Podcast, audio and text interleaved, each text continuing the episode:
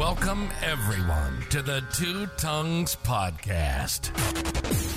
Consider this your invitation to join Kyle and Chris on a journey through our minds. Where we explore the questions that have fascinated us for as long as we can remember. Could anarchy actually work? Does God exist? And just how did the cosmos get here anyway? Let me be the Virgil to your Dante, the Sacagawea to your Lewis and Clark. Let's take the guided tour through the dark chambers of our unconscious, seeking answers to the most important and unsettled questions of our shared existence. Ready or not, here we go. Here we go. Here we go. Here we go. What's up, guys? Two tongues coming at you again. Chris today for another solo episode. We're going to do a little exploration of, uh, well, kind of an in- interesting individual. guy by the name of Rudolf Steiner. It's actually a little bit out of my wheelhouse, if I'm being honest. But it came up, I may have mentioned it to you before. It came up in a conversation I was having with somebody on Twitter and then um, on uh, Discord. I mean, basically, I was doing a lot of talking about Carl Jung and um, his uh, practice of active imagination. And every time I do one of those uh, Gandalf the Red episodes, I describe what Carl Jung meant by uh, active imagination. But not to bore you guys with it, just another quick run rundown. It's just an exercise. It was experimental, something Carl Jung started practicing with on his own. He needed to find a way of trying to hone his psyche. He wanted to find a way of understanding his mind better. And part of it had to do with meditation. You know, he wanted to experience everything he could from his psyche and from the unconscious, any connection he could make to that, because Carl Jung believed that kind of the life of the cosmos had something deeply to do with with the unconscious, whatever that is. It's not even it's certainly not an easy thing to define. But I think we would agree um, loosely that we live as human beings partly consciously and partly unconsciously. And whether we can say what the unconscious is, I think, is a stretch. Uh, but it's that's what Jung was trying to figure out. And so he would he would quiet his mind, he would meditate, he would allow fantasies to pop into his mind kind of like you might if you were daydreaming, but without trying. It's not like he was trying to make a certain image appear. He would just clear his mind or he would concentrate on a particular thought and things would come to him. And according to Carl Jung, those unconscious images that came to him were important. They had meaning in the same way that myths or dreams might have meaning if you could only interpret it. And so you know, Freud wrote a book about dream interpretation, and you know, at the time, it's something that was taken seriously. But prior to Jung, it's something. Prior to Jung and Freud, it was something that we would relegate to. Um, well, I mean, like religious stories. You know, like Moses is interpreting the Pharaoh's dreams, and it's just something that we relegate to prehistory as some, you know, thing that we did when we didn't know enough. And Carl Jung brought that 180 degrees around and said, Not so fucking fast, you guys. There may be something here. And the criticism that I was getting about this approach, this active imagination, which, which by the way, I've tried to do many times. I'm not by no means am I an expert, but I tried to do it, and I did succeed in having kind of fantasy, sort of dreamlike images come to my mind, and to me, they were meaningful. Like I found a way of interpreting them that was meaningful. So yeah, I don't know if I would endorse it like wholeheartedly, but I've tried it. It's something that um, it's something that does seem to work, and if I continue to practice and try it, maybe maybe I can go deeper. But while I was having these conversations with folks online, they they were like, "Look, there are people who have done a better job of outlining how you can tap into your unconscious, how you can come to know yourself better um, in, the, in the way that Jung was trying to do." and one of them was a guy named Rudolf Steiner. And I'm I've been pretty surprised by the amount of overlap between Steiner and Jung. So I'm going to tell you a little bit about that today. But before I do, I want to I want to also tell you that Steiner is somebody that I ordinarily would not have given any attention to. Because if you look up Rudolf Steiner, what you're going to see about him is that he's associated with the occult um, and esoteric philosophy. So if you've heard any of those words before, uh, occultism or or um, you know esoteric ideas, you know I don't know what comes to mind, but things like black magic and black masses and you know pagan you know religious rituals and and uh, you know ma- you know magical spells and incantations things like um, seances and uh, you know automatic writing and talking to the dead and things like that all that sort of stuff I would just write off as as hokum you know it's not something I would have given any attention to but I was convinced to give Rudolf Steiner a read and I did and well, I might have misjudged Rudolf Steiner. It's possible that I've misjudged occultism, eh, you know, much more broadly. I'm not saying that there's not a bunch of hokum involved, uh, because I think there's probably true, but not all of it. You know, I can't throw the baby out with the bathwater, and I didn't know that until I read Rudolf Steiner. So a little bit about Rudolf Steiner. Uh, born in 1861, uh, died in 1925. Um, the book that I read of his is, um, I think it's from 1914, so First World War. One interesting thing about Steiner and Jung, because I said before that there's a lot of overlap, um, I don't think they knew each other. Um, if they did know each other, I don't think they would have been likely to share ideas because they weren't in the same circles at all. But Carl Jung was born in 1875, a little bit after Steiner, and he lived a lot longer than Steiner. He died in 1961, but they had a great deal of overlap um, historically. They kind of grew up in the same period. There was like a tradition of spiritualism that was going on at the time, um, kind of this Victorian era, maybe. At least that's the word that comes to my mind. Uh, you know, like the the age of you know rich Victorian aristocrats you know, getting around a table and and a crystal ball and having a séance and you know there's all sorts of you know uh, pop culture horror movies we could point to as examples of that. But that was a real movement that was going through Europe at the time and and there was some interest in I guess you know people were getting less religious. That was the beginning of secularization. And so people were sort of wanting um, a more direct connection to spirituality and so that was something that that got very popular I mentioned it before when I mentioned um, Charles Darwin. This goes back a while, so you guys may not remember, but I mentioned Charles Darwin. Um, he published The Origin of Species with um, another scientist named Alfred Wallace, and Alfred Wallace is very interesting, in my opinion, way more interesting than Carl than um, Darwin.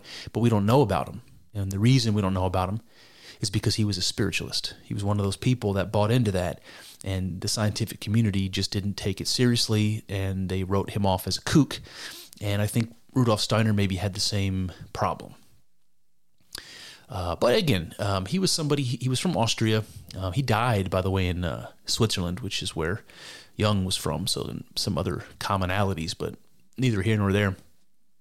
Um, Steiner was a philosopher, and he was he became famous as a philosopher. So he wrote a book uh, what was it called? It was called um, The Philosophy of Freedom. And it was pretty well uh, regarded. So he got a little bit of popularity after he published that book, but he just went off the deep end. At least that's the perspective that other people had. He became an occultist. He focused a lot more on that. He he said that he was a he was clairvoyant. So that's another one of those words that I would have been like hippy dippy nonsense. No, thank you. Moving on. And I maybe I still do feel that way, uh, but I'm I'm not decided about it right now. But Steiner founded a spiritual movement um, called Anthroposophy, Anthroposophy, and it borrowed ideas from um, a philosophical system called idealism, which is something that I ascribe to. You know, I, if you ask me kind of what school I ascribe to. I might I might say idealism or panpsychism, um, one or the other. Those are the ones I think are most closely uh, aligned with my ideas. Um, idealism just says something like everything is mind. So matter is either an illusion or it's or it's a um, or it's a, a, uh, property of mind. And uh, most scientific people today believe exactly the opposite: that there's only matter, and that and that um, consciousness is something that emerges from matter And so idealism takes the opposite approach and says that either matter doesn't exist at all and it's sort of a hallucination. All that exists is mind. Or um, matter exists as a, a, property of mind. And, and uh, so it kind of flips everything on its head. It, but there's also influences from theosophy. And uh, this was another kind of um, spiritualism related movement. Uh, if you guys know the lady, um, her name was Madame Blavatsky. So I haven't done a deep study on Madame Blavatsky, but usually Blavatsky's name comes up with names like Aleister Crowley uh, and, you know, all kinds of things like um, seances and, and automatic writing and all that kind of stuff comes to mind. So he was wrapped up in a movement like this, and he did his own thing. So he's going to be different from the idealist schools of philosophy. He's going to be different from theosophy and Madame Blavatsky, but there's going to be some commonalities. But the commonalities that struck struck me were really the commonalities to the ideas of Carl Jung. You know, they were contemporaries of one another. No reason for me to think that they knew each other, but there's a really tremendous amount of overlap in their ideas or conclusions, and they start from very different places you know, Steiner's coming from this um, spiritual, religious, mystical sort of perspective. In fact, he's he's a mystic as far as I'm concerned, and I think that's why I'm giving him the benefit of the doubt because I read him and realized this guy is a legitimate mystic. I consider myself to be one.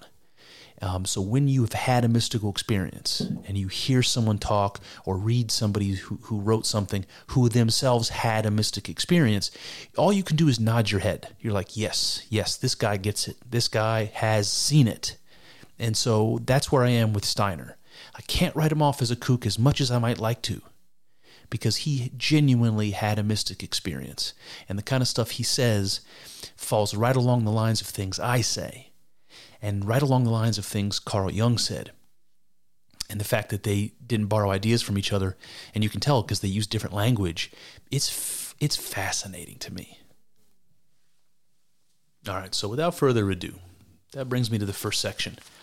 We're going to call it the, the superphysical world. The superphysical world. By that, we just mean a world that exists somehow apart or beyond the material physical world. There's something going on, something we might we might call spiritual in a religious um, c- context. So it begins like this. Steiner says, "The way to higher knowledge is open to anyone who will acquire for himself the faculties by which he may prove the spiritual truths herein claimed." He says, "I do not claim to be chosen." I have merely developed within myself some of man's additional senses, through which it is possible to glimpse into superphysical regions. These senses are dormant within you and every other person until they are developed. Okay, so let's stop there for a second. So, what Steiner is saying here is first of all, a couple of interesting things. He's saying that there are senses, there are ways of perceiving, or maybe things to be perceived that we can perceive, but only if we exercise the, the muscles, let's say, that are needed to really bring that into focus. That there are more senses than just the five that we are familiar with. And, um, you know, that may strike you as weird, but it may not. If, you, if you're somebody who thinks that intuition and instincts and things are, are, are something that falls outside of the realm of, uh, of the senses in general, and I do, you know, I'm one of those people, then that's, uh, that's something that uh, you might be, you know, might be open to. Um, he also says, um, well, he, he, he makes reference to a superphysical region. So he, he means to say that there's some reality, some world, some something outside of the physical that can be known. And that it's something that everybody has the ability to um, you know, to um, hone those those faculties and to be able to have this experience. And everybody who has a mystic experience that I know of, uh, Walter Stacey was a Princeton professor, William James, uh, the great philosopher, and on and on and on. Um, they all agree with this. They all agree with this that this is something that's not outside of the realm of possibility for anybody. And um, it's something that you ha- that you can only gain through effort on your own. Nobody can teach it to you. Um, you just have to try until it works. Um, and you know, we all we all understand that there are faculties that we we have as potential. And the example of reading is going to come up later. It's like all human beings have the ability to learn to read, but you have to practice it. And if you don't, you never develop that ability. You never develop the faculty of being able to read. You can, you just haven't done the work. And this is kind of what he means. He's like, there's something else here that can be practiced and developed. And when you do, it's going to uh, open your eyes to to part of reality that you're otherwise not able to experience. And that's intriguing, you know? All right, he says, we must understand that prejudice against the higher truths lies deep in the very being of our age. We must understand clearly that the great successes, the immense advance marking of our time, necessarily encourages this condition. The civilization of the present day is the result of the training of our senses and of that part of our mind which is occupied with the world of sense. They continue to abide by the senses and the mind because it is by the means of these that they have grown great. And what he's saying here is there's prejudice against what I'm about to tell you because what what he's going to tell you is that you that there are ways that that we should be focusing on our inner selves, our spirit, our consciousness, our soul, whatever you might want to call it. And if we do that, we have to take attention away from the external world. And all the attention that we've put on the external world, you know, in the last few hundred years has produced benefits beyond imagining. Culture and technology in particular. So, yeah, there's going to be a lot of prejudice when somebody says, look, we should focus less on the external world focus more on on you know the inner world and that's go- going to provide benefits well why would i spend time focusing on the inner self if i could instead focus you know on scientific pursuits of the external world who knows what technology is going to come out of that who knows what scientific breakthrough is going to come out of that shouldn't it my time be better spent focusing on the outside and that's a good a good point it's hard to argue that point. and he, he just wants to say that, you know, right in the beginning. This is where the prejudice comes from. Because by focusing on matter and, and science and the things we can measure, uh, that's allowed us to manipulate the world in ways we've never been able to do. Our lives are all greater for it, better for it, easier for it. So the effort that we would otherwise spend, um, you know, focusing on our, our inner selves might be better spent just continuing to do the science business we've been doing. And that's a good point. But I must say, there's lots of other people that make the same critique.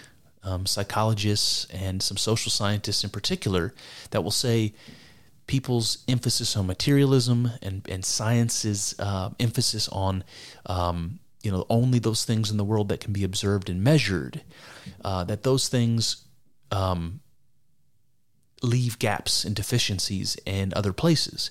Like they might be the reason why we have such high levels of depression and suicide in, in the world. They may be the reason why we have so much political unrest and division between us. There's all sorts of things uh, about mental health and well being and social health and well being that might be a consequence of our focusing too much on the outside world and not enough on ourselves. Something like that.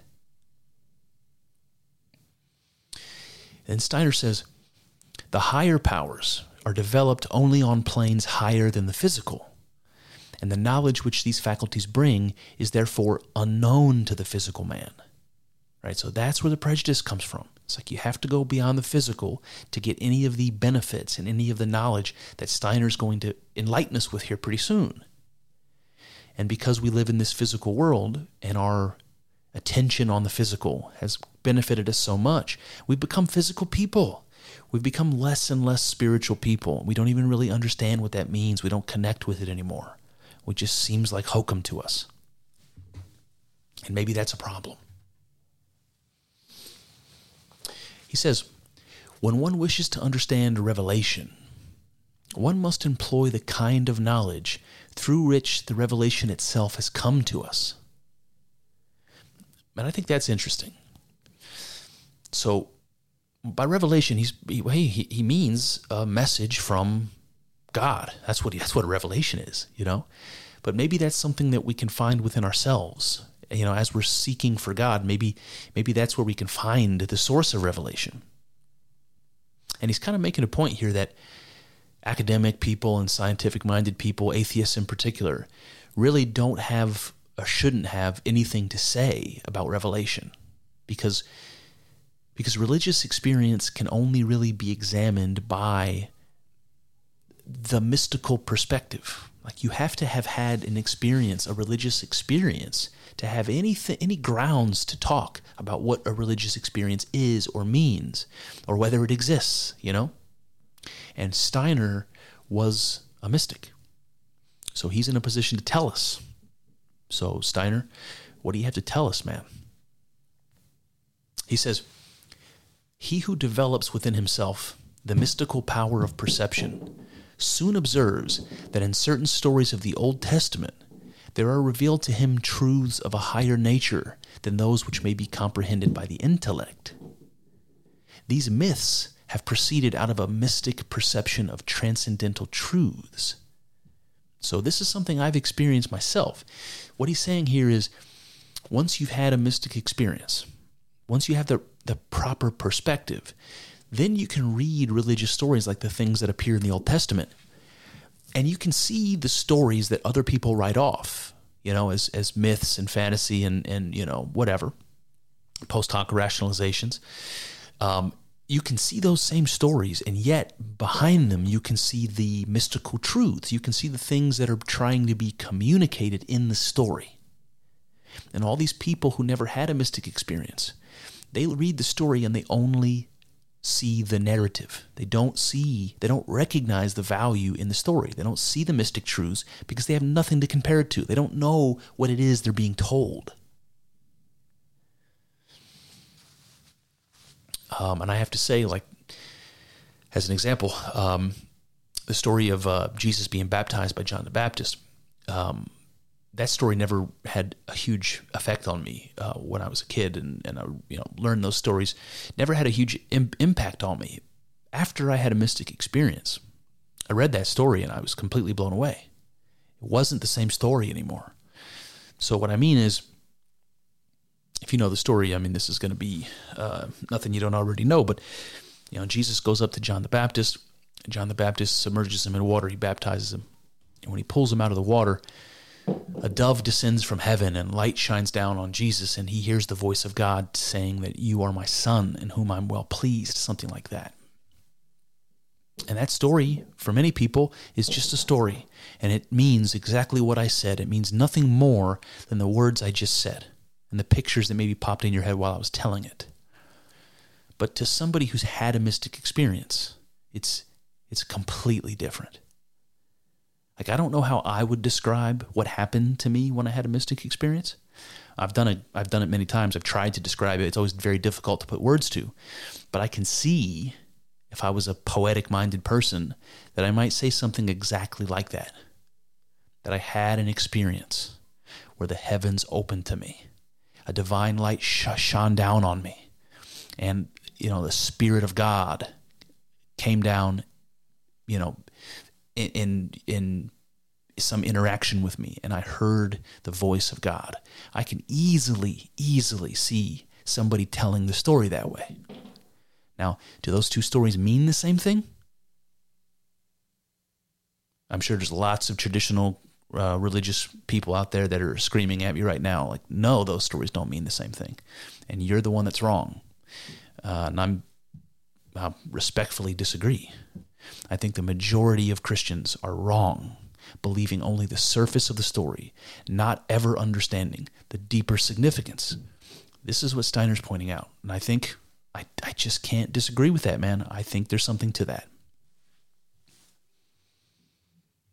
All right, then he says instead of demanding that everyone should think independently on the so called revelations, we ought rather to consider that only he who has developed those powers which make it possible for him to relive what was realized by those very mystics has a right to decide anything about the matter.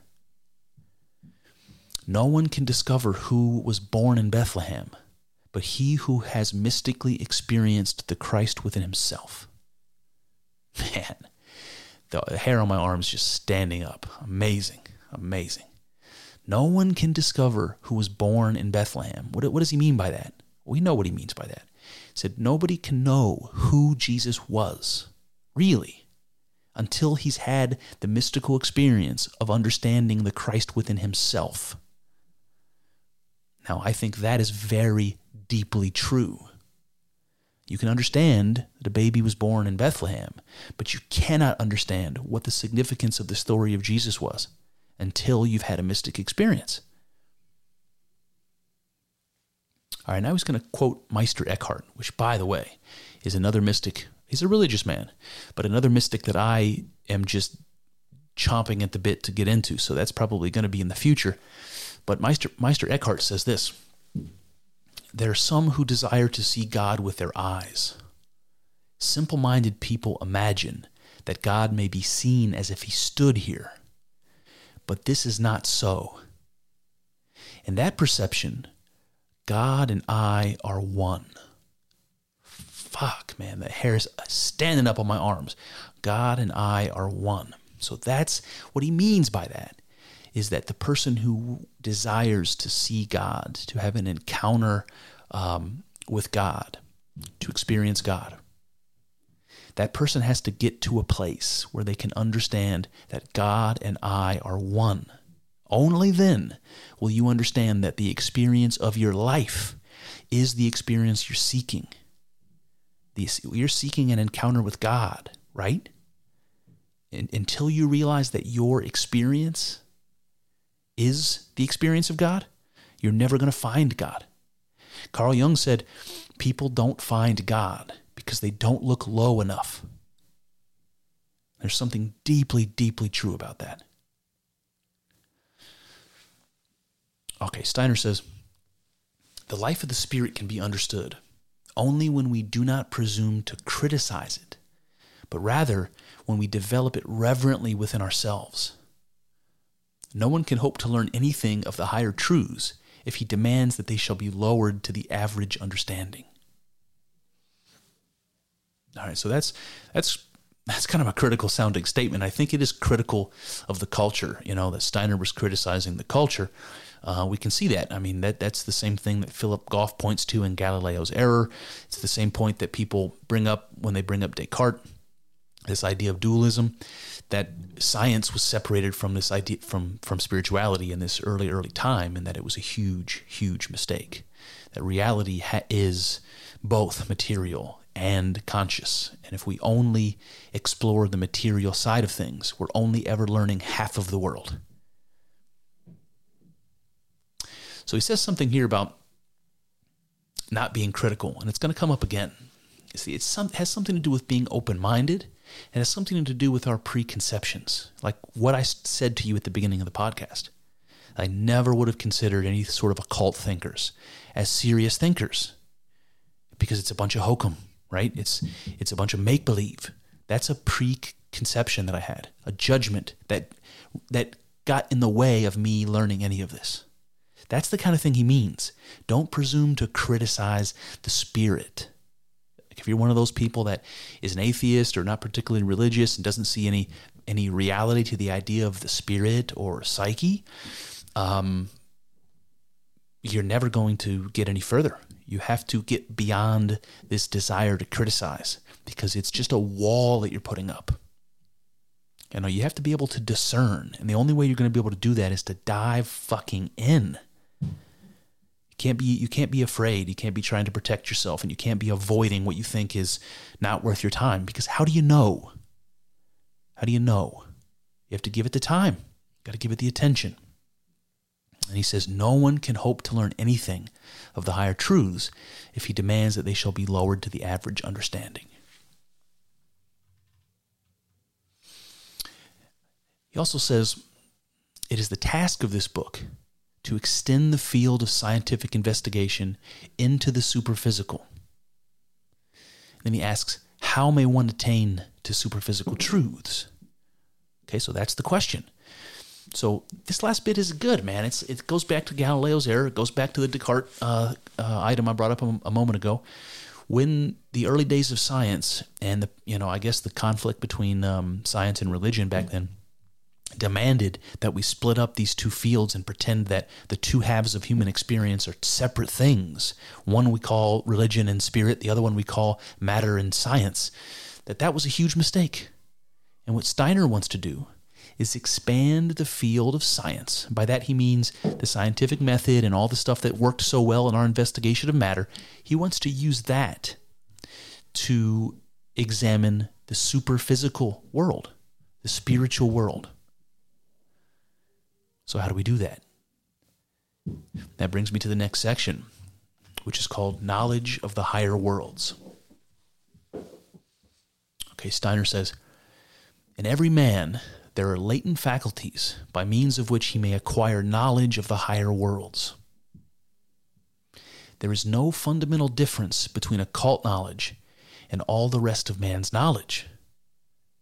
The mystic knowledge is no more a secret for the average man than writing is a secret to him who has never learned to read. For the attainment of knowledge in the higher worlds, there is no obstacle for him who sincerely searches for it. And this goes back to what he said earlier when he said, "I am not a cho- not chosen." It's like this, this higher faculties, you know, this ability to come into into contact or to experience a spiritual reality, that's something that's possible for everyone and anyone.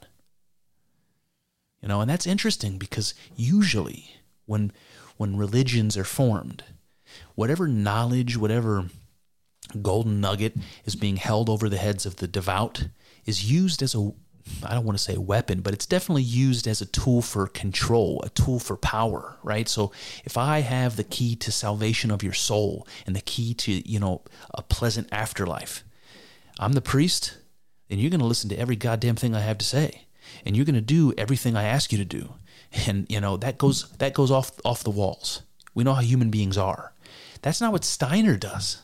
He says, "No, I am I'm not chosen, and this is something available to anybody who seeks after it." That's a that's a interesting thing to point out.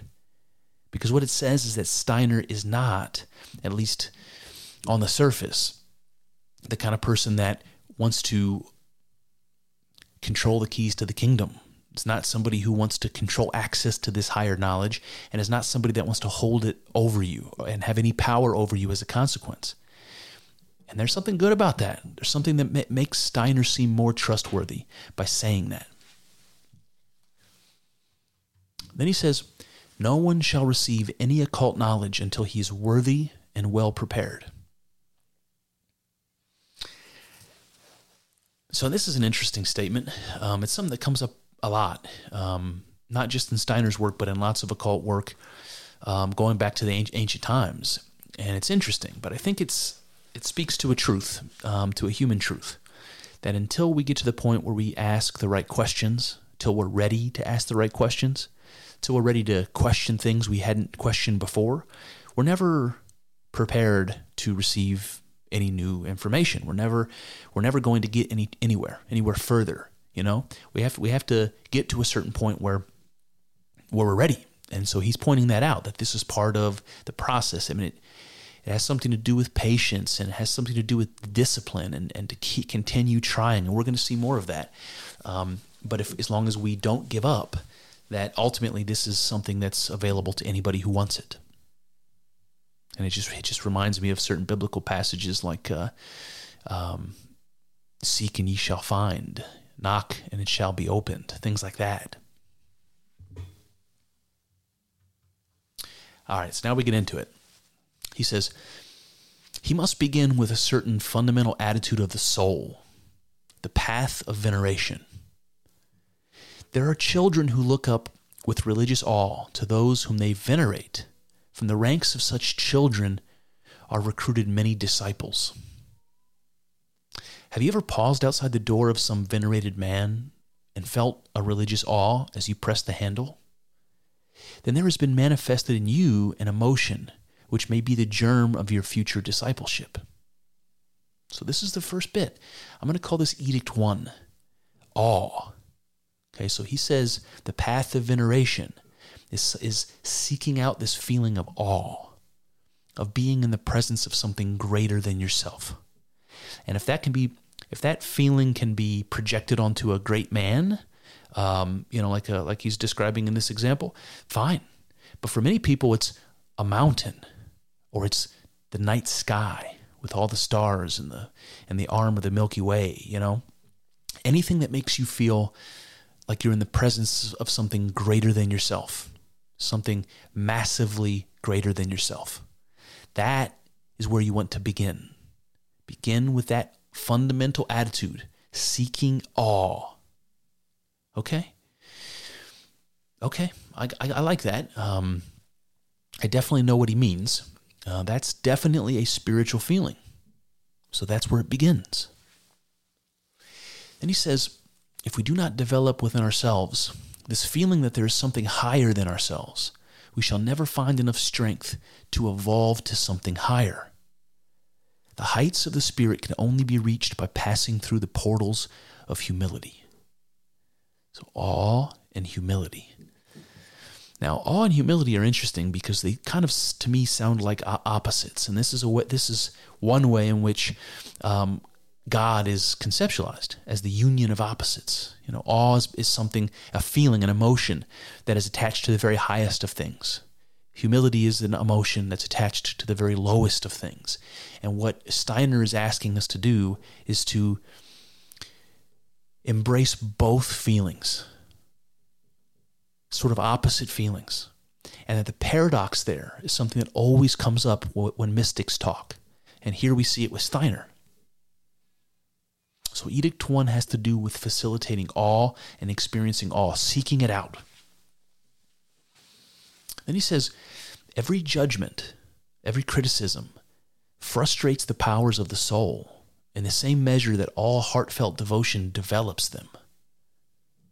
So, judgment and criticism are, are something that to be avoided, right? He says, it's like, I don't know what comes to your mind when he talks about judgment and criticism, but it seems to me like presuppositions and unquestioned assumptions. Those are the kind of things that, that can hold you back, can hold you back from seeing possibilities. And when we're talking about seeking God, you really have to be open to possibilities because there's not much we know about God. You know, closing off the avenues of possibility seems like a bad idea. And he says, He who seeks for higher knowledge must create it within himself. It cannot be done by study it can only be done through living. And I think that's interesting. It's another well, it's another shoot yourself in the foot moment if you're trying to start a religion, right? I mean, he says that those who seek the higher knowledge must create it within himself. So that means not only is this higher knowledge to only to be found only to be found within yourself, but it's something that you create. So nobody has any power over that but you. Not a priest, not you know not not a church not not your community nobody only you and then he says something interesting when he says it cannot be done by study because this is something that both Carl Jung and kind of the mystical Hindus, the, the Upanishads, um, talk about. And the Upanishad specifically says the Atman, which is the soul of God, but it's also the soul that animates your body. The Atman cannot be known by reading scripture, and it cannot be taught. You know, that's what the Upanishads tell us. That's what Steiner tells us. It can only be done through living. What does that mean? If it can't be learned by being told, but you have to actually live in order to have that understanding, what that means is that it's unknowable. Yeah, there's some knowledge that isn't knowable cognitively it can only be experienced. And if you think that's silly, I mean, let, let me give you an example. Falling in love. You hear all about that when you're growing up. You see it in movies. You see it d- described visually. You see it written in books and poetry. You know, you, you, see it in your in your parents and grandparents. Let's say, um, if you have if you have a loving family, but you have no idea what that means until you fall in love. See what I mean? There, is, there are things like that that aren't that aren't something that can be learned, but must be experienced. And it seems that the higher self or God is one of those things. All right. Then we get to our second edict. The first one is pursuing awe. The second one is says this Everywhere in his environment, he must look for that which demands of him admiration and homage. So I don't know what that might mean to you. To me, it sounds like pursue the sacred, right? What is it that demands admiration and homage?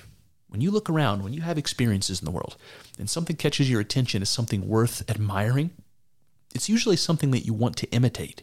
It's something that strikes you like, I'll give you an example. I have a buddy, Josh. He's been on the podcast before. He has one of his own called Faith, Fringe, and Freedom. Um, he, his uh, brother-in-law, when we were kids, um, he was older than us, five, six years older than us, and he uh, would do things with us, even though we were young. And I, listen, I had a brother the same age, and he didn't have, want to have anything to do with me. He thought I was a, young kid, and I was interfering with his, you know, with his big boy time, and you know, he didn't want me hanging out with his friends.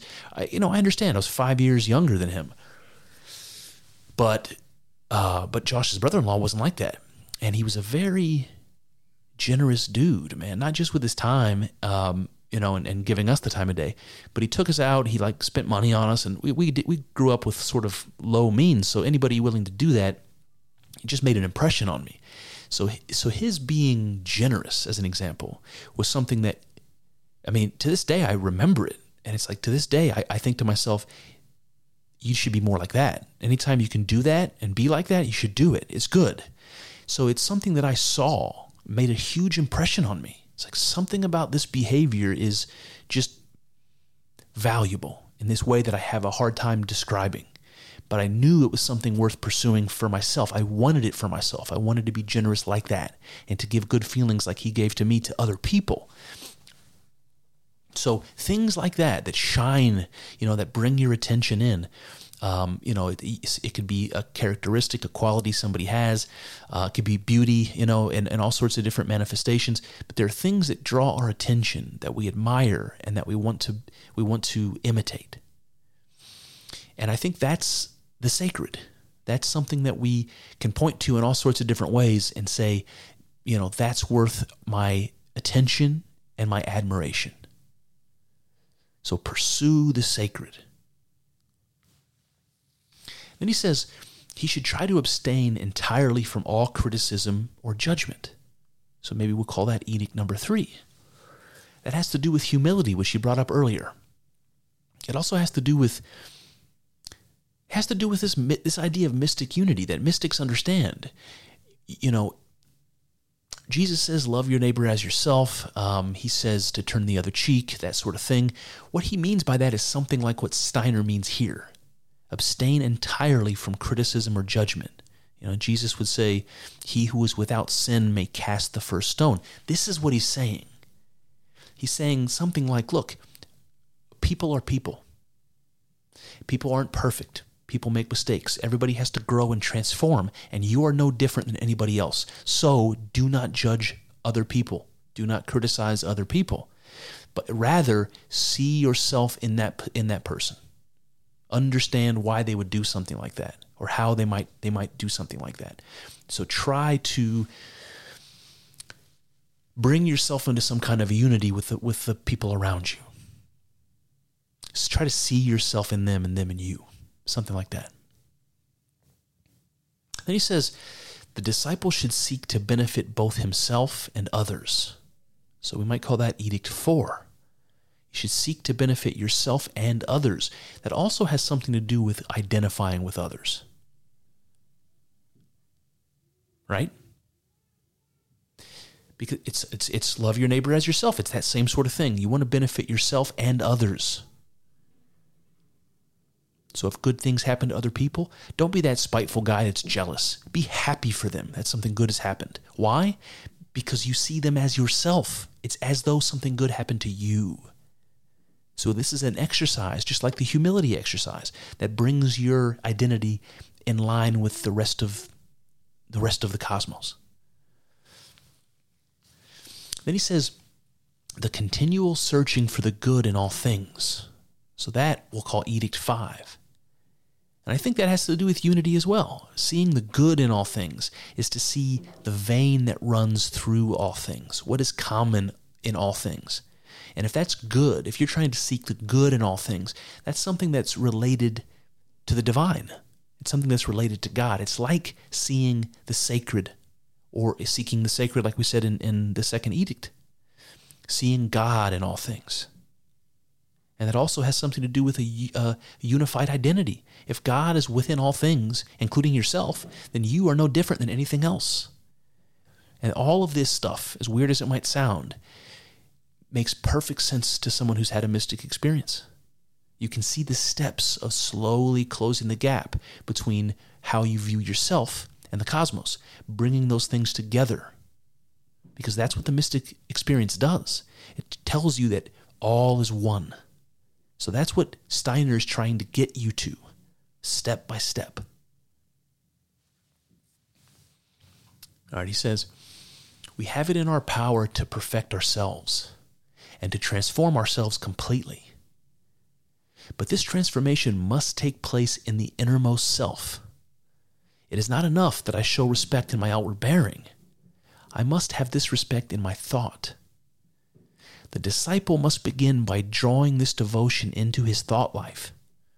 He must altogether banish from his consciousness all thoughts of disrespect, of criticism.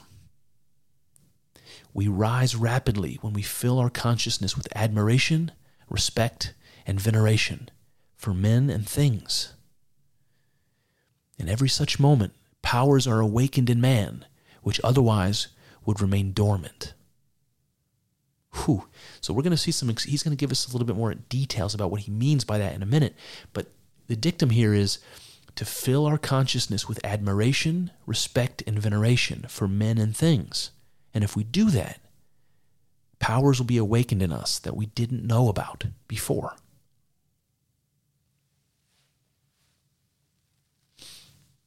I don't know if you can hear some of the uh, some of the things that ring of Jung in here, but when he talks about transformation, that's something that Jung talks about all the time. Um, in fact, he says we have the power of perfecting ourselves and completing ourselves by transforming. That's exactly what Jung says.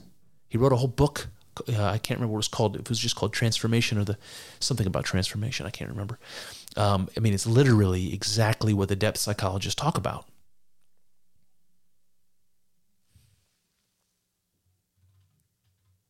Okay, he says he begins to understand that hitherto he has seen only a part of the world around him. So once you awaken these faculties, you're going to start to see the world in a different way. You're going to start to see that there is more to the world than you thought. It always reminds me of a quote from Maps of Meaning from from Jordan Peterson's book. Um, and I'm gonna, it's, it's I'm probably going to fail to remember here.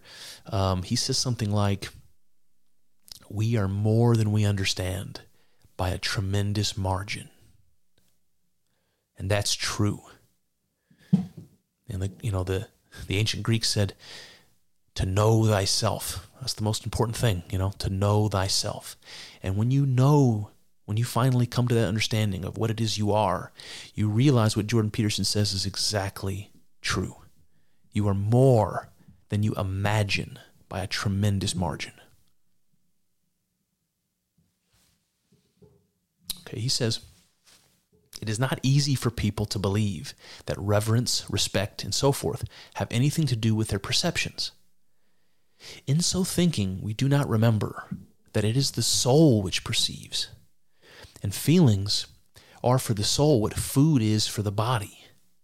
Veneration, homage, devotion makes it healthy and strong.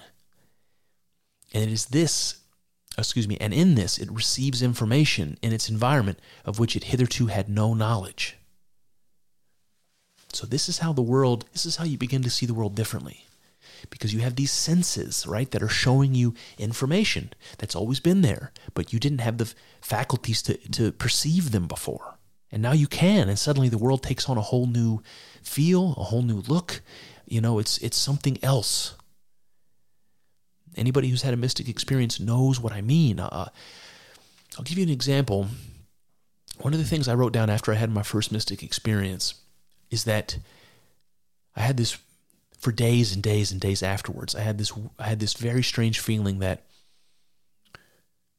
everybody I saw, strangers, my my family, you know, people I work with, everybody I encountered seemed more like myself than I than I ever could have imagined. It was almost like it felt almost like it was an illusion that there was a difference between me and them at all. And it, the same thing happened when I was watching television, like just people on TV. It was very weird.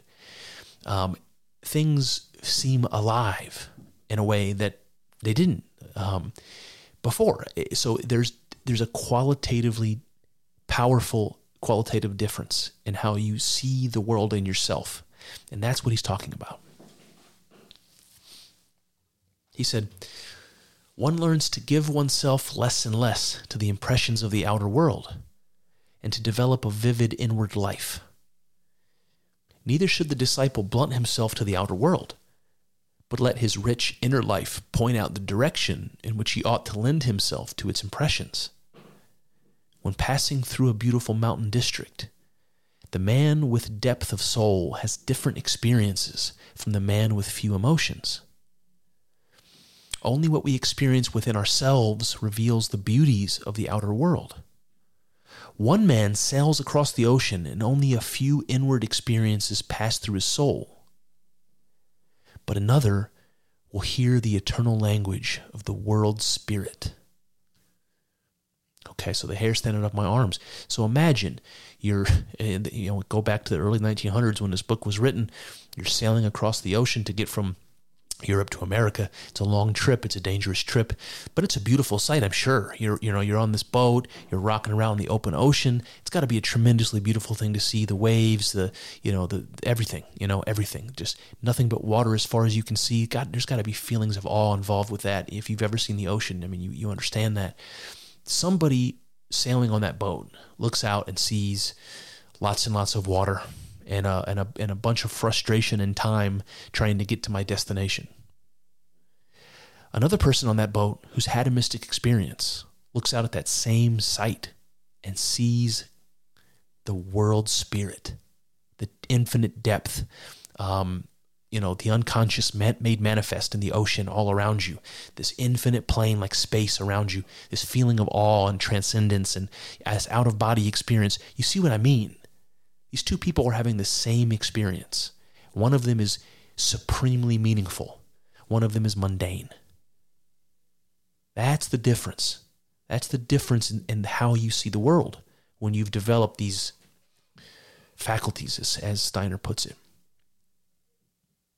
He says every phenomenon in the outer world is full of divine splendor, but one must have felt the divine within oneself before one may hope to discover it without.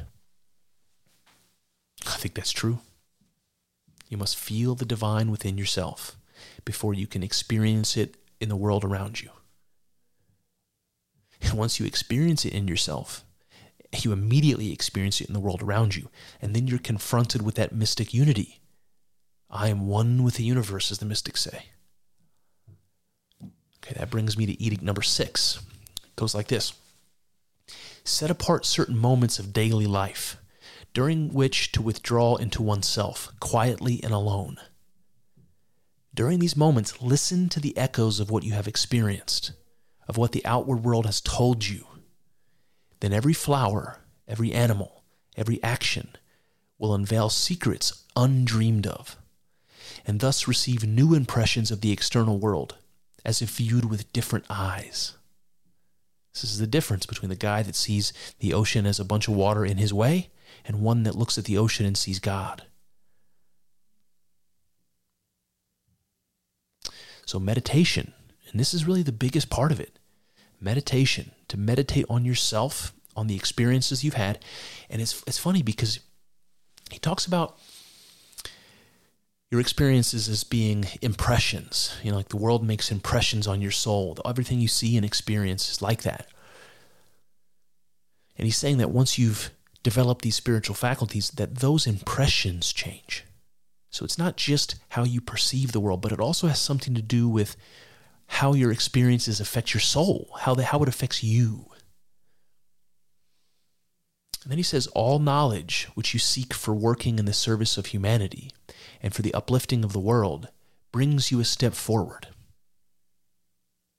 So, again, that reminds me of love your neighbor as yourself. It reminds me of mystic unity. It's also something like self sacrifice, right? Working for the service of humanity.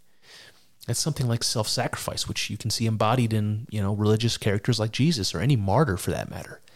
But it's also symbolic of something like an ego death you know, self sacrifice, dying to yourself. You know, that's something that happens in mystic experience. And people use the word ego death to describe that. It's like dying.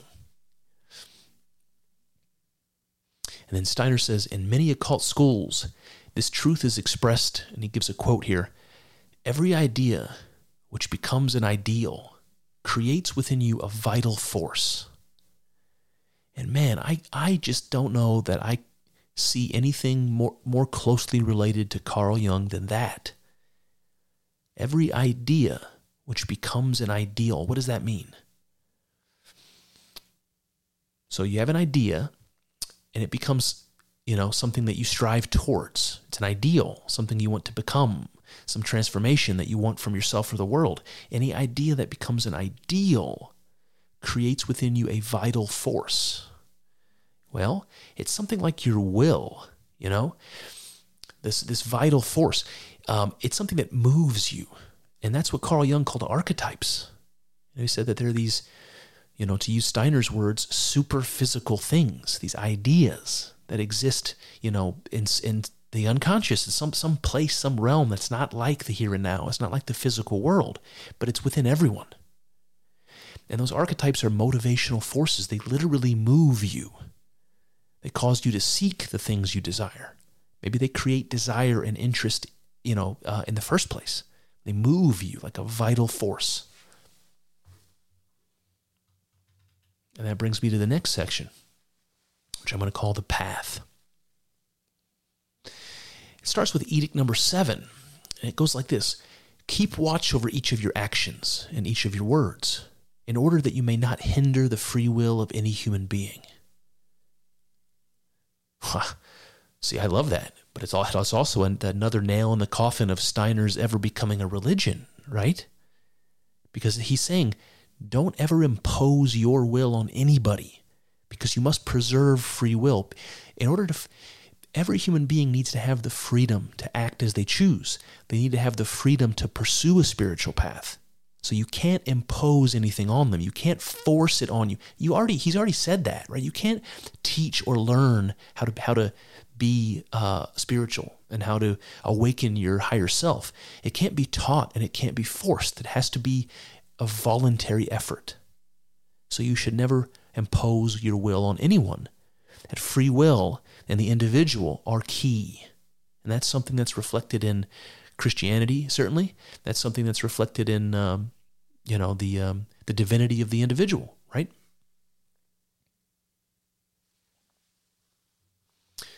I also think that if you impose your will on others, when you've had a mystic experience and you realize that others are just yourself, that, that your identity really is one with them, that imposing your will on, on anybody else, it's it's to make them a slave in some way. And and you have to realize that that's making yourself a slave. That's not something that you want to do. All right, then he, he gives us a little bit more on uh, edict number six, which is about meditation. He says this Provide for yourself moments of inward calm. And in these moments, learn to distinguish between the real and the unreal. At these periods, a man should raise himself completely above his workaday life, his joys and sorrows his cares, experiences, and actions must pass in review before his soul. And he must cultivate a frame of mind which enables him to regard all his experiences from a higher point of view. We need only bear in mind how different is the point of view from which we regard the experiences and actions of another, and that from which we judge our own. Our aim must be to judge our own actions as though it were not ourselves, but some other person. When this is attained, our own experiences present themselves in a new light. When we attain to a calm survey, the real is separated from the unreal. All right, so this is good. So this is more about how we should be meditating, and and part of this is to um, be able to develop this um, sense of calm and serenity in your mind to get to this quiet inner place like people who meditate generally do. And he says that it'll, it'll allow you to distinguish between the real and the unreal. And I think what this means, I mean, it, first of all, it's it's something like what I talk about with idealism, um, where it's it's it's like I believe everything is something like mind or consciousness. So if you have a feeling like that, an intuition like that, that's really going to boggle your mind when you start thinking about it. Like what's real and what's not real. When we say real, we usually mean material. We mean things that are governed by physics. Is that the only thing that's real? And if not, is that real at all? Is is the you know if that's not all there is to it, maybe maybe what's not physical and, and governed by the laws of physics is real and everything else is an illusion. So it gets you to th- question reality in ways you never would before. But psychologically, it does something else. Is if you can separate yourself from your actions, if you can meditate and like imagine yourself coming out of your body and watching yourself think and act like you're like you're a third person, or imagine that you're a stranger and you're watching a stranger do what you're doing you're going to judge them differently than you would judge yourself. People judge ourselves way harder than we judge strangers, by the way. So that's part of it. Um, part of it is the distance that's needed to to, to be objective. You know, it's like um, uh, for a while my um, there was a lot of uh, conflict going on in my family, and I, I live a couple hundred miles away from everyone else.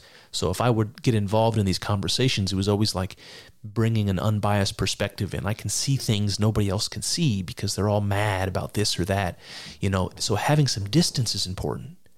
But when it comes to determining what's real and what's unreal, I think that separating yourself from yourself not only allows you to, it starts to build this. Um, this ability of conceptualizing yourself is not uh, exactly the same as your body, which is which I think is important for spirituality, but it also allows yourself to see all the stuff that you pretend not to see, like the ways that we fool ourselves.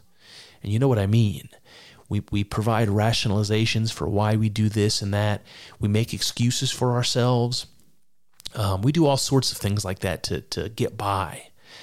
And it's, it's it becomes much harder to do that when you separate yourself from your thoughts and emotions and you just look at yourself objectively. So that should be part of this meditation practice. And he says, for an every human being, there is, besides what we call the workaday man, a higher being. This higher being remains concealed until it is awakened. And each of us can only awaken it for himself. Until a seeker feels this magic force within him, he must continue to follow strictly and earnestly the rules given. To every man who thus perseveres, the day will come when a spiritual light is revealed to him, and a whole new world is discerned by an eye within him. And I think this is the eighth and final edict. Until a seeker feels this magic force within him, he must continue to follow strictly and earnestly the rules given. So 1 through 7 should be continued, um, and you should have discipline in doing rules 1 through 7 until you feel the awakening of this of this inner self, this higher being. And again, Jung talks exactly along these lines. He calls that the self with a capital S or the soul, you know? And he says, in the moment set apart, he has a higher life of his own. By that, he just means while you're meditating, you have a higher life of your own. He says, gradually, this higher life, the whole man will grow calmer, will attain serenity in his actions, and will cease to be perturbed. A student who thus advances will guide himself more and more and be less governed by circumstances and external influences. He will cease to be annoyed by things that formerly worried him, and matters that once filled him with fear will now cease to alarm him. So I think this has to do with those impressions that we get from the world. And you guys all know this. when you have certain emotions. Usually they're deep biological emotions that we inherited from our deep, deep ancestors. You know, the emotions that have to do with jealousy and violence and, and lust and sex and things like that. That when those emotions seize us, it really does seem like we're possessed by a spirit. It's like we, we become anger. I'm not me anymore. I'm like a vehicle through which anger, you know, acts. Um, you know, we eh, eh, and lust is another good example. It, it almost seem like it's not entirely under your control. And that's what Jung and Jordan Peterson call transpersonal forces. The things that they that they point to and say, when you look at classical gods like the, the Greco-Roman gods or the Egyptian gods or the Norse gods, those are the kind of things they represent. These transpersonal forces. And we get to a point when we've developed this higher self that we no longer feel like we're out of control. We no longer feel like those transpersonal forces can possess us and take over because there's something else there who's the boss. This higher self that we've that we've awakened. Now we're not going to be slaves at the whim of our instincts. We're going to be governed by this higher force. And he says, formerly he may have taken up this or that task with a sense of timidity. Now he suppresses the thought which encourages timidity. He begins to steer his own ship on a firm, secure course among the waves of life, which formerly tossed it helplessly to and fro. This calm and serenity assists the growth of the inner man. It is by progress in this direction that the student determines the manner in which impressions of the external world shall affect him. So it's like conquering your instincts, becoming more fully conscious, and being able to willfully determine your actions and reactions, and not to be possessed by these emotions that would otherwise just steer the steer the you know steer the car, steer the vehicle. He says that the higher man becomes the inner ruler so that's see, that's what Jung would call the self. The higher man becomes the inner ruler who directs the circumstances of the outer man. If another than myself has the power to make me angry, I am not master of myself. Or to put it better, I have not yet found the ruler within me. I must develop the power within of letting the impressions of the outer world approach me only in the way in which I choose. And that's so important. It's so powerful. That's not something I've accomplished, but I'm but I'm trying. It's like when somebody evokes or some action evokes anger or jealousy, let's say, in you, to be able to kind of notice that, grab a hold of it and pull it back and say, no, I, I will decide how I react to this. I'm not going to let these forces within me, these archetypal forces, push and pull me around. No, no, no. No more. I get to choose how I react to, to, to the world and to my circumstances. And that is a huge advantage. If anybody's seen like a heated argument and somebody just keeps their cool the whole time, you know who wins that argument. Even if they're wrong, the person that keeps their cool was winning that argument. And so this is part of it. He says, We must remember that the higher being in a man is in constant development. No outward force can supply space for the inner man. It can only be supplied by the inner calm which he may give to his soul. The student must himself give birth to the new and higher man within him. Okay, so this stuff about the higher being uh, being in a constant state of development, that's also pretty interesting. Because most people would say the higher being, let's call that God, is the only unchanging certainty. It's the foundation of reality. It's the only thing that's outside of space and time and doesn't change. It's the unmoved mover. That's what Aristotle called him. But that's not what Steiner says. Steiner says what Jung says that the higher being is transformation itself. And that's reflected in reality. You see that with evolution. You see that with the birth and death of stars and with gravity and all that. Everything's constantly changing, transforming. That is what's at the basis of everything. That's the matrix of being. And that's what Steiner recognizes. And that's not what most religious traditions say. And I think that is stunning.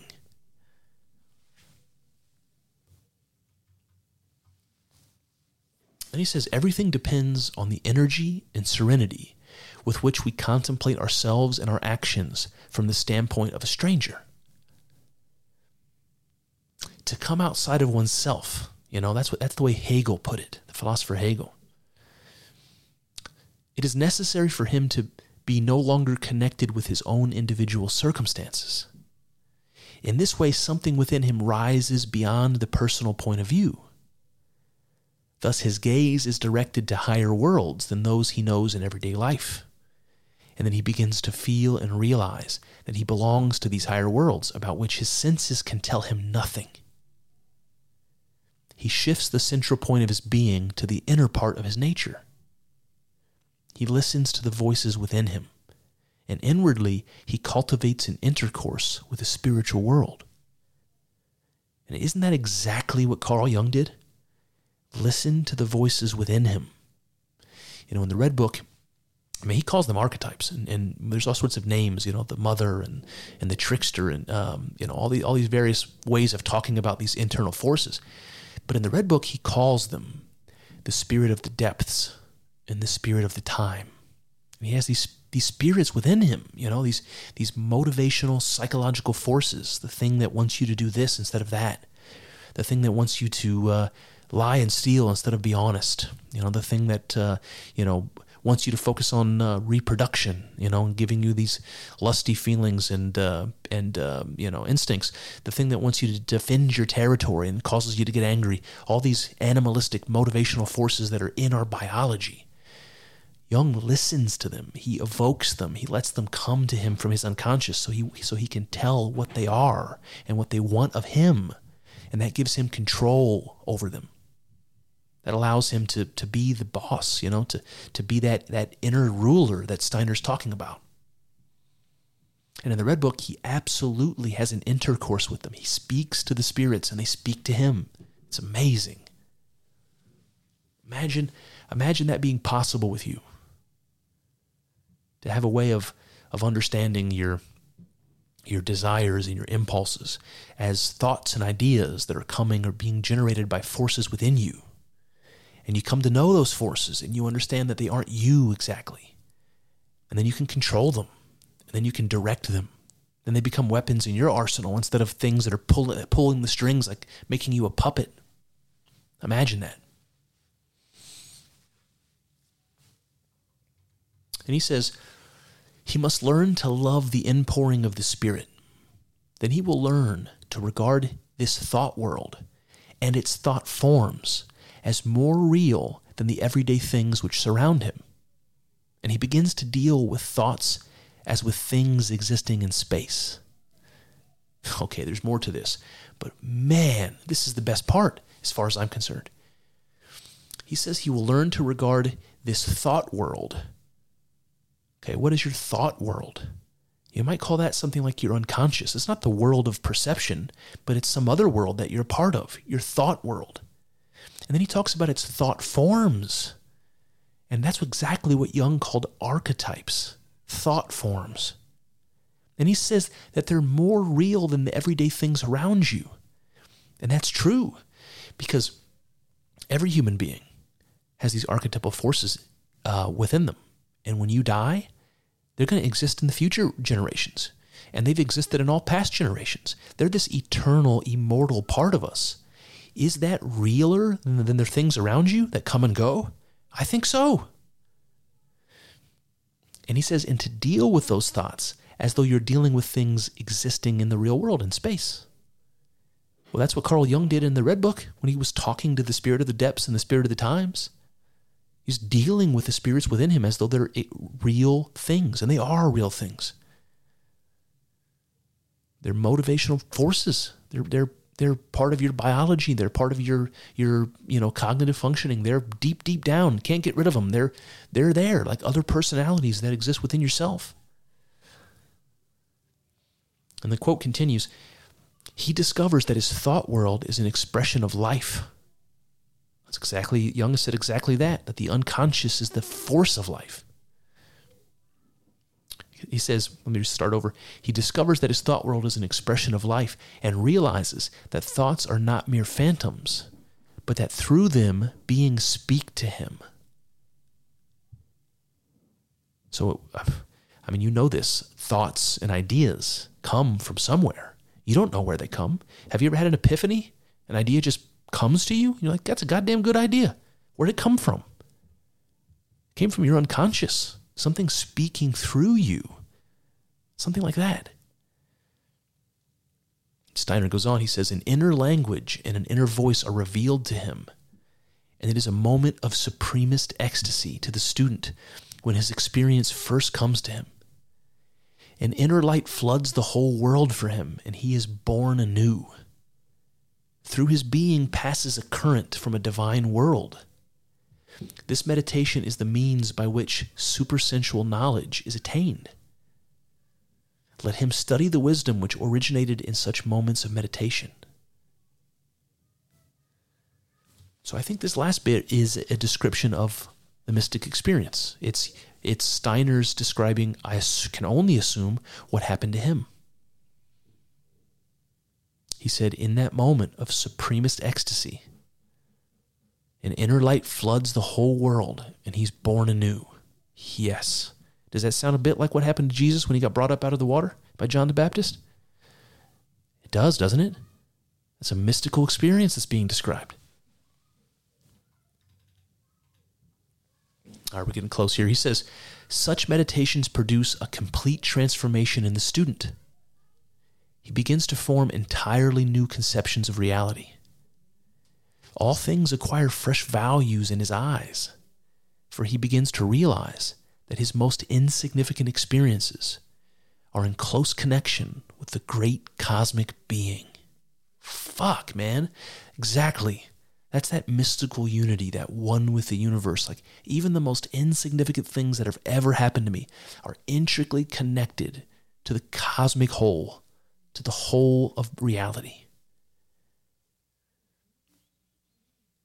And then the last quote here is Those who rise to that which unites man with spirit are bringing to life within them the eternal element. Meditation becomes the way by which man attains recognition of his eternal, indestructible, essential being. Meditation alone can revive the memory that lie beyond the borders of birth and death. Man, man. So I don't know what you think about Steiner, but here's my conclusion. Truth be told, I began this exploration of Steiner as a skeptic. Even the words occult or esoteric have historically been enough to turn my attention elsewhere, to say nothing of clairvoyance, which Steiner also endorses. Images of witchcraft and pseudo pagan rituals come to mind. Crystals and energy healing aren't far behind either. These have always been the kinds of things I've relegated to the realm of coincidence at best and fantasy at worst. But now it seems I have to clarify. I'm learning to be humble, and so must admit I misjudged Steiner, and maybe, just maybe, I've also misjudged the occult. I was surprised to find in Steiner a highly philosophical mind and what seems to me to be genuine mystical intuition. His ideas resonate with notions from the Upanishads, Platonism, Hermeticism, and to a surprising degree, the depth psychology of Carl Jung. Where Steiner speaks of our thought life, Jung speaks of psyche. Where Steiner speaks of thought forms, Jung speaks of archetypes. And where Steiner speaks of our inner ruler, Jung speaks of the self. Beyond this, both Steiner and Jung agree that our higher self is in a constant state of transformation, and that this transformation is largely self determined. Both agree that we make ourselves and the world, in a manner of speaking. Neither men go as far as to admit what this implies that we are God, but the breadcrumbs are there. Jung provides an experimental avenue by which we can attain knowledge of our hidden self, our unconscious, or what Steiner might call our spirit self. Jung called it active imagination and described how you can learn to direct your consciousness within. In this inner place, we can grow sensitive to impressions from our unconscious. We can learn to perceive them, to interact with them, to learn from them. In a sense, we can instigate revelation. Experimental as it is, he could not offer any structure or concrete steps to the exercise. It is a good start, but not much of a path for those looking to follow in his footsteps. Enter Rudolf Steiner. Steiner, on the other hand, takes a different approach. He appeals not to a burgeoning science as Jung did, but to an ancient occult tradition. Steiner claims to offer exactly the structure that Jung's approach fails to offer the path of the Gnostics and the mystics of old. He describes in eight edicts. I'm going to recap them for you.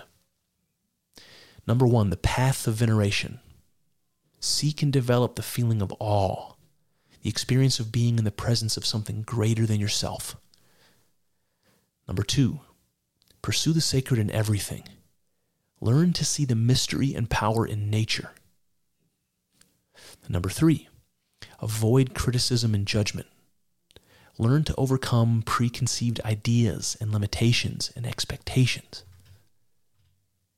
Number four, identify with others. Learn to see yourself in others and in all things. Number five, search for the good in all things. Learn to see the sacred in all things as the vein that runs through the cosmos. Number six, meditate on your experiences from a detached, impersonal perspective. Number seven, never impose your will.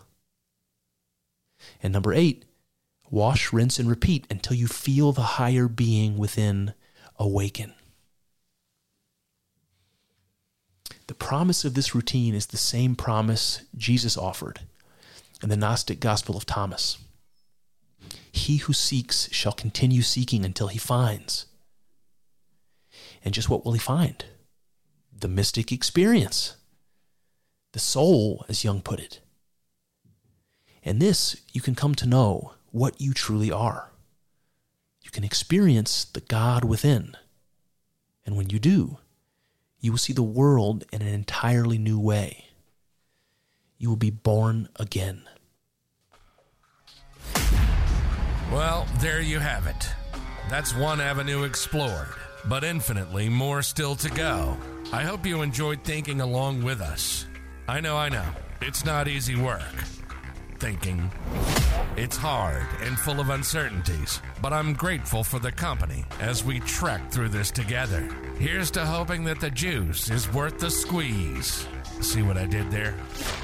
Let's find out together in the next episode.